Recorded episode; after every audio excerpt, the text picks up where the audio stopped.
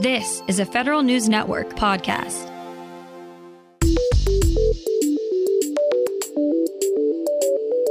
Coming up on today's Federal Newscast, agencies are dragging their feet on some critical cybersecurity recommendations. GSA is expanding its data reporting initiative. And MREs of the future could be made from nothing more than water, air, and energy. Those stories and more in today's Federal Newscast.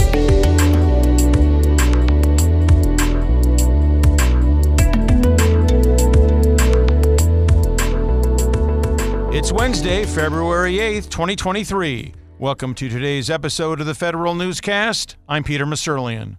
The Biden administration is stepping up plans to crack down on pandemic relief fraud. Federal News Network's Jory Heckman has more. President Joe Biden says he's doubling down on efforts to prosecute fraudsters who stole COVID 19 relief funds. That's out of the $5 trillion in total appropriated by Congress. In his State of the Union address, Biden called for tripling the anti fraud task force that's going after criminals and extending the statute of limitations for watchdogs to go after pandemic unemployment insurance fraud from five years to 10 years. Biden says agency watchdogs still need robust funding to go after pandemic fraud. And the data shows that for every dollar we put into fighting fraud, the taxpayers get back at least 10 times as much. Agency watchdogs estimate the total amount of pandemic fraud is currently in the tens of billions of dollars. Jory Heckman, Federal News Network. Agencies are lagging on some critical cybersecurity recommendations. Federal News Network's Justin Doubleday reports. Agencies have yet to act on 60 recommendations for improving the cybersecurity of U.S. critical infrastructure. The Government Accountability Office says some of those ideas date back to 2010. They include a recommendation for the Department of Energy to address risks to electric power distribution systems, and the Cybersecurity and Infrastructure Security Agency has yet to evaluate whether it's providing effective support to the communications sector. Until agencies address those recommendations and others, GAO says critical infrastructure sectors will continue to face increased cyber risks to systems and data. Justin Doubleday, Federal News Network. A senator is re emphasizing calls to restrict the Thrift Savings Plan's investments. Florida Republican Marco Rubio has reintroduced a bill that would prevent the TSP from investing in Chinese military companies. The TSP Fiduciary Security Act would also require the Federal Retirement Thrift Investment Board, the agency in charge of the TSP, to review compliance with the Departments of Labor, Defense, and Homeland Security. Rubio introduced the bill last Congress, but it was not considered.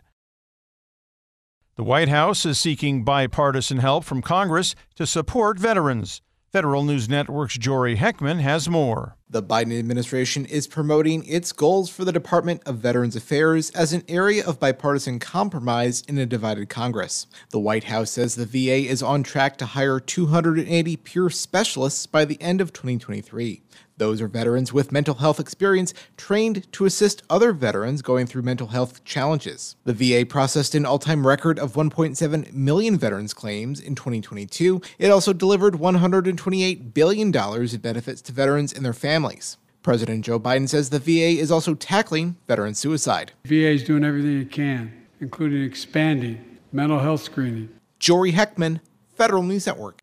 A new bill would give federal employees more paid leave during medical crises. Federal News Network's Drew Friedman reports. Lawmakers have introduced legislation to guarantee 12 weeks of paid time off for feds when dealing with long term medical issues. The bill would also apply for individuals who need to take time off to assist family members with a medical crisis. The 12 paid weeks kick in once a federal employee has been working at least a year in government. The National Federation of Federal Employees and the National Treasury Employees Union quickly endorsed the bill called the Comprehensive Paid Leave for Federal Employees Act. Drew Friedman, Federal News Network. GSA is expanding its data reporting initiative beyond the Schedules program. Federal News Network's Jason Miller explains. Transactional data reporting, or TDR, is now available to vendors on GSA's multiple award and government wide acquisition contracts. A new acquisition memo from GSA details how contracting officers can insert new language into existing contracts.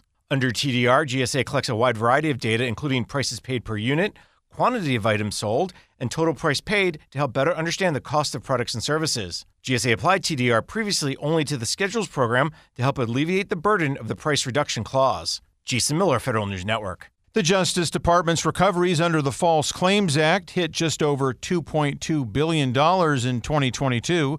The law imposes damages and penalties on those who knowingly and falsely claim money from the United States. Healthcare fraud continues to be the largest source of False Claims Act recoveries, totaling more than $1.7 billion last year. You're listening to the Federal Newscast. This episode is brought to you by Shopify. Forget the frustration of picking commerce platforms when you switch your business to Shopify, the global commerce platform that supercharges your selling wherever you sell. With Shopify, you'll harness the same intuitive features, trusted apps, and powerful analytics used by the world's leading brands. Sign up today for your $1 per month trial period at shopify.com slash tech, all lowercase. That's shopify.com slash tech. The National Science Foundation wants public input on the future of federal cybersecurity research and development. The NSF published a request for information this week to help it update the federal cybersecurity R&D strategic plan. The last version of the plan was released in 2019. Ahead of this year's update, the NSF wants information on relevant advancements in the cybersecurity field over the last 4 years. It also wants to know what research topics should continue to receive federal R&D funding. Comments are due by March 3rd. Cyber Command at Fort Meade gets a new senior enlisted leader. Air Force Chief Master Sergeant Kenneth Bruce will take over from Army Command Sergeant Major Sheryl Lyon. Bruce is currently assigned as the Command Chief Master Sergeant of the 16th Air Force, Air Force's Cyber, at Joint Base San Antonio Lackland in Texas. Cyber Command focuses on defending DoD's network, offering mission support, and strengthening U.S. networks against cyber attacks. A decade long plan for the IRS to modernize a key component of its legacy IT is falling behind. The Government Accountability Office finds the IRS recently suspended two modernization initiatives essential to replacing the 60 year old Individual Master File, or IMF. The IMF is the IRS's authoritative data source for every individual taxpayer. IRS officials tell GAO it suspended work on the projects to shift resources to higher priorities. Last year, the IRS said it hoped to replace the IMF by 2030, but GAO concludes that timeline is now less clear. MREs of the future could be made from nothing more than water, air, and energy. The Defense Advanced Research Projects Agency announced it contracted with vendors to make a variety of healthy new microbial based foods using just those three ingredients. The food, called microbial biomass, consists of all four human dietary needs protein, carbohydrates, fat, and fiber in ratios that target military mandated daily requirements for nutrition. The food will be made into recognizable substances like shakes, bars, gel, or jerky. DARPA has four partners working on the project, including Johns Hopkins Applied Physics Lab. Find these stories and more at federalnewsnetwork.com. For the Federal Newscast of Wednesday, February 8th, 2023, I'm Peter Musurlian.